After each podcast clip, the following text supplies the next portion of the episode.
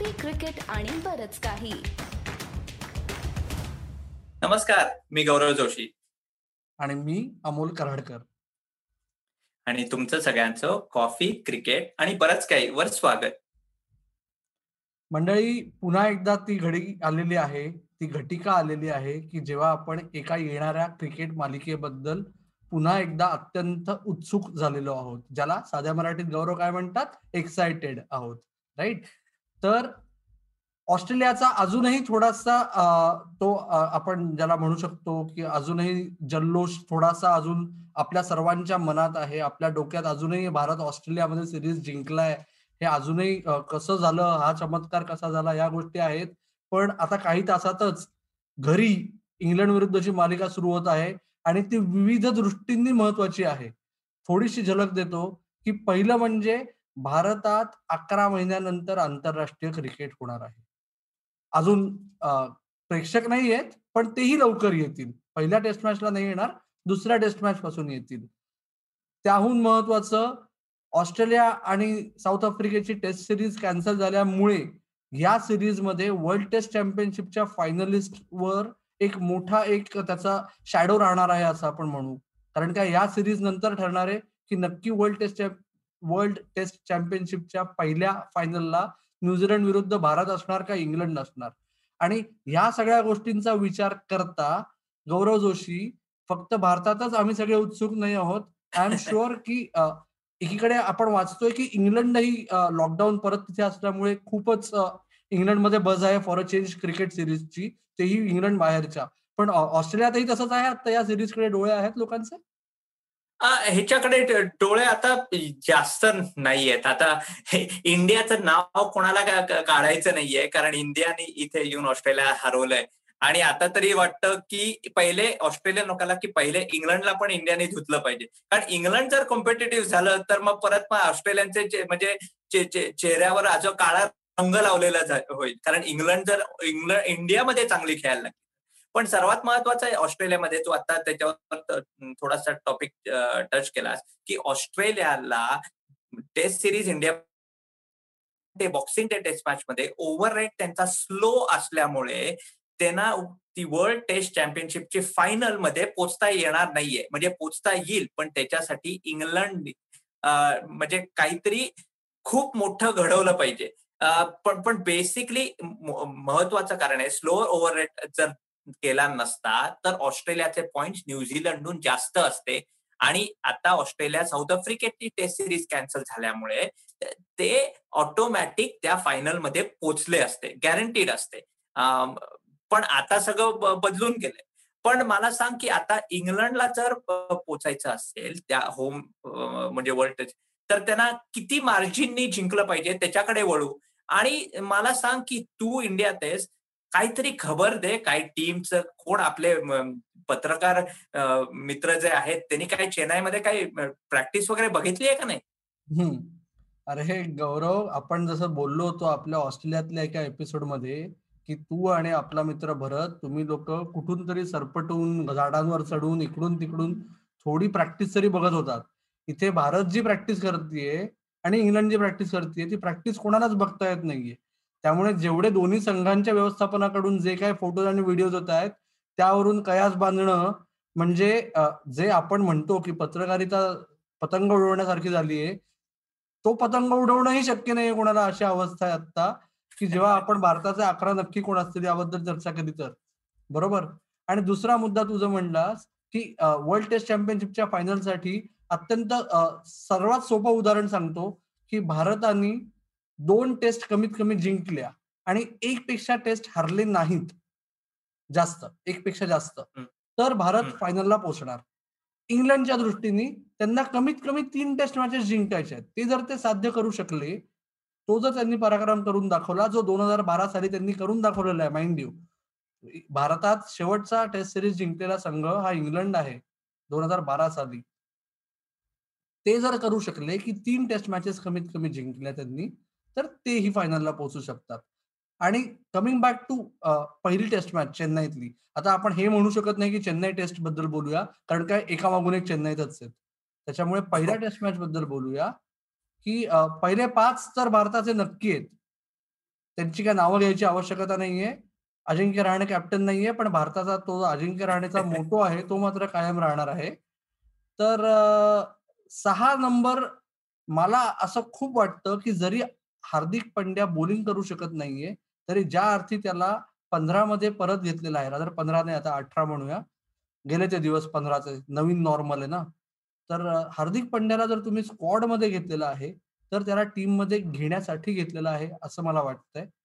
त्याच्यामुळे माझं असं म्हणणं आहे की हार्दिक पंड्या सहा रिषभ पंत सात आर अश्विन आठ कुलदीप यादव किंवा अक्षर पटेल कोणतरी एक नऊ आणि दोन फास्ट बॉलर्स जसप्रीत बुमरा आणि मी चूज करेन थोडासा बायस म्हणा किंवा लॉजिक म्हणा ईशांत शर्मा. ईशांत शर्मा. बर.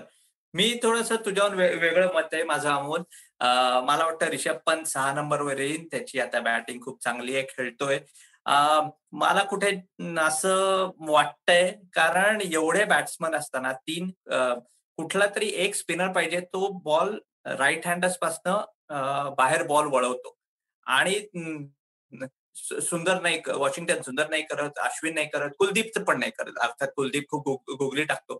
त्यामुळे कुठेतरी मला वाटतं अक्षर पटेलला खेळवायलाच पाहिजे. असं माझं एक क्रिकेटिंग लॉजिक म्हणतंय.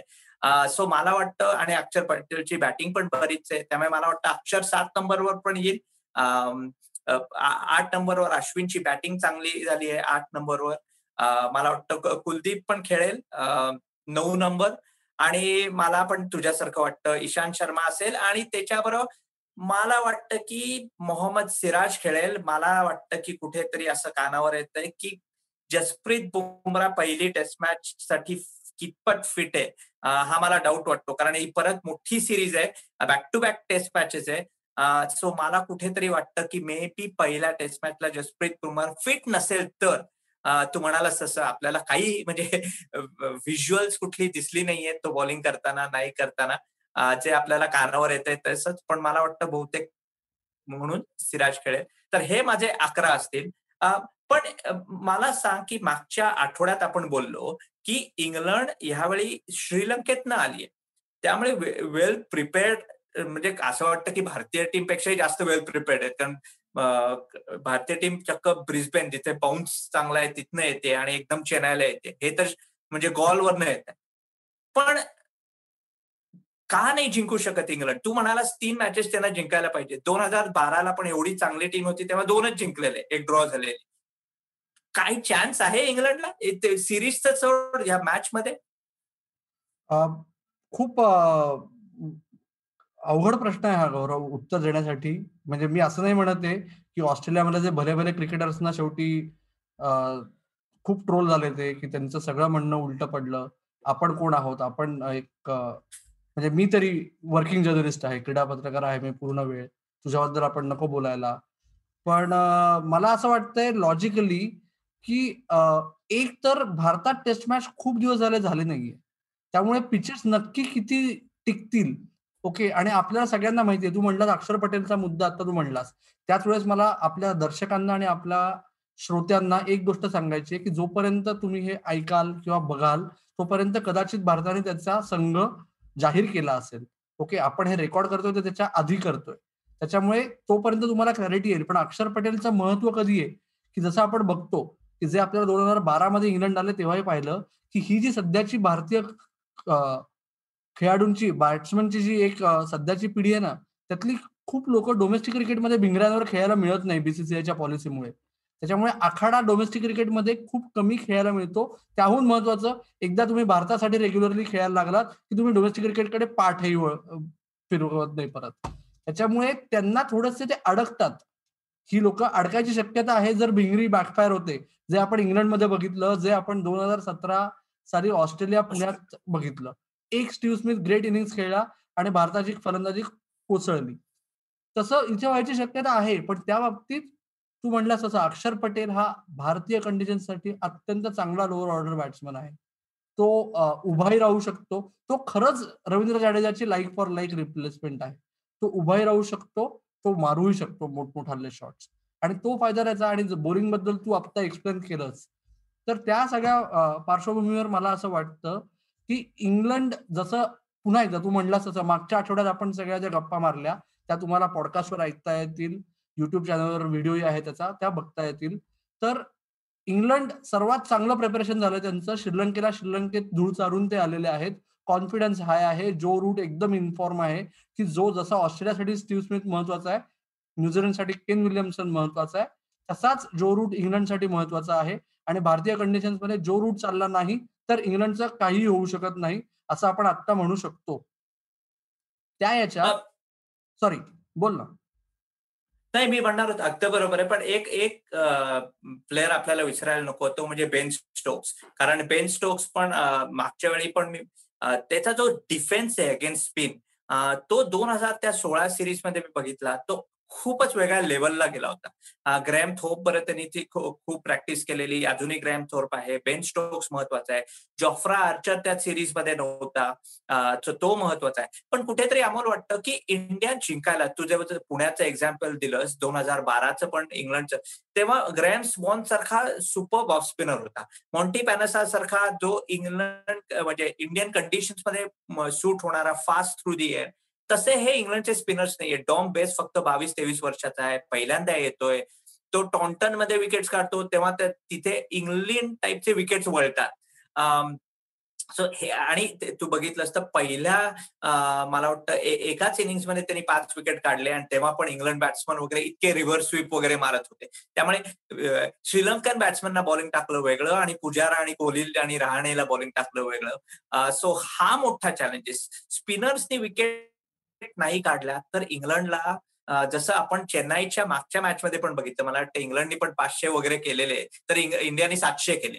सो हा एक मोठा चॅलेंज आहे की स्पिनर्सना कुठनं तरी विकेट्स नाही घेतल्या तरी एक एंड होल्ड करावा लागेल आणि ते मला वाटतं या सिरीजमध्ये खूप अवघड जाणार आहे. पण एक शेवटचा मुद्दा मी म्हणतो आणि तू बोललास तसं कधी तरी भारतीय टीमला एक धक्का बसू शकतो तर ह्याच मॅचमध्ये कारण तू म्हणालास तसा की एकदम तो ऑस्ट्रेलियन टूरचा हाय आहे आणि परत तू म्हणालास तसं की अशा पिचेसवर इंडियन टीम म्हणजे चक्क तर म्हणायला पाहिजे की पंधरा एक महिनेच खेळले नाहीये पण हे माझं शेवटचं वाक्य. आपलं ऑफकोर्स हे पॉडकास्ट चालू राहीलच आणि आपण डिस्कस करतच राहू. ही मॅच कडे लक्ष राहील. पण आपण मॅच वेळा पण काही काही गोष्टी बोलणार आहोत. त्याच्याबद्दल सांग आणि आपलं व्हिडिओ आणि ऑडिओ कुठे लोकांना ऐकता येईल याच्याबद्दल सांग. तर मित्र जो रूटचा शंभरावा कसोटी सामना यापासून आपण एक नवीन प्रयत्न करत आहोत सीसीबीकेचा की एस्पेशली पॉडकास्टवर जे सर्व पॉडकास्टिंग प्लॅटफॉर्मवर तुम्ही सर्व भरघोस प्रतिसाद देत आहात त्याच्यामुळे आम्ही एक प्रयत्न करून बघणार आहोत की रोजच्या खेळानंतर एक छोटासा स्निपेट जमलं तर आम्ही दोघं एकत्र किंवा आमच्या दोघांपैकी कोणीतरी एक जण मॅच बद्दलचा रॅप ओके किंवा मॅच बद्दलचं थोडस अनालिसिस तुम्हाला सादर करणार आहोत रोजच्या रोज. प्रत्येक सामन्याच्या दिवशी चारही टेस्ट मॅचेस तो प्रयत्न आमचा कसा आहे ते आम्हाला कळवा. तो प्रतिसाद तुम्ही देण्यासाठी आपलं फेसबुक पेज आपलं ट्विटर हँडल आणि इंस्टाग्राम हँडल सर्व पत्ता आहे सीसीबी के मराठी. तिकडे या फॉलो करा प्रतिसाद द्या. त्याचबरोबर पॉडकास्ट ऐकतच आहात. कॉफी क्रिकेट आणि बरंच काही या नावाने सगळीकडे आहे. आणि कॉफी क्रिकेट आणि बरंच काही याच नावाने युट्यूब चॅनल आहे. तिथेही आता गेले काही दिवस तुम्ही थोडेसे जुने व्हिडिओजवर लक्ष देत आहात. लवकरच आपण एक नवीन मालिका घेऊन येत आहोत. तेही तुम्हाला थोड्या दिवसात सांगतो. तर असेच तुम्ही बघत राहा ऐकत राहा आणि आमची वाट पाहत राहा. धन्यवाद.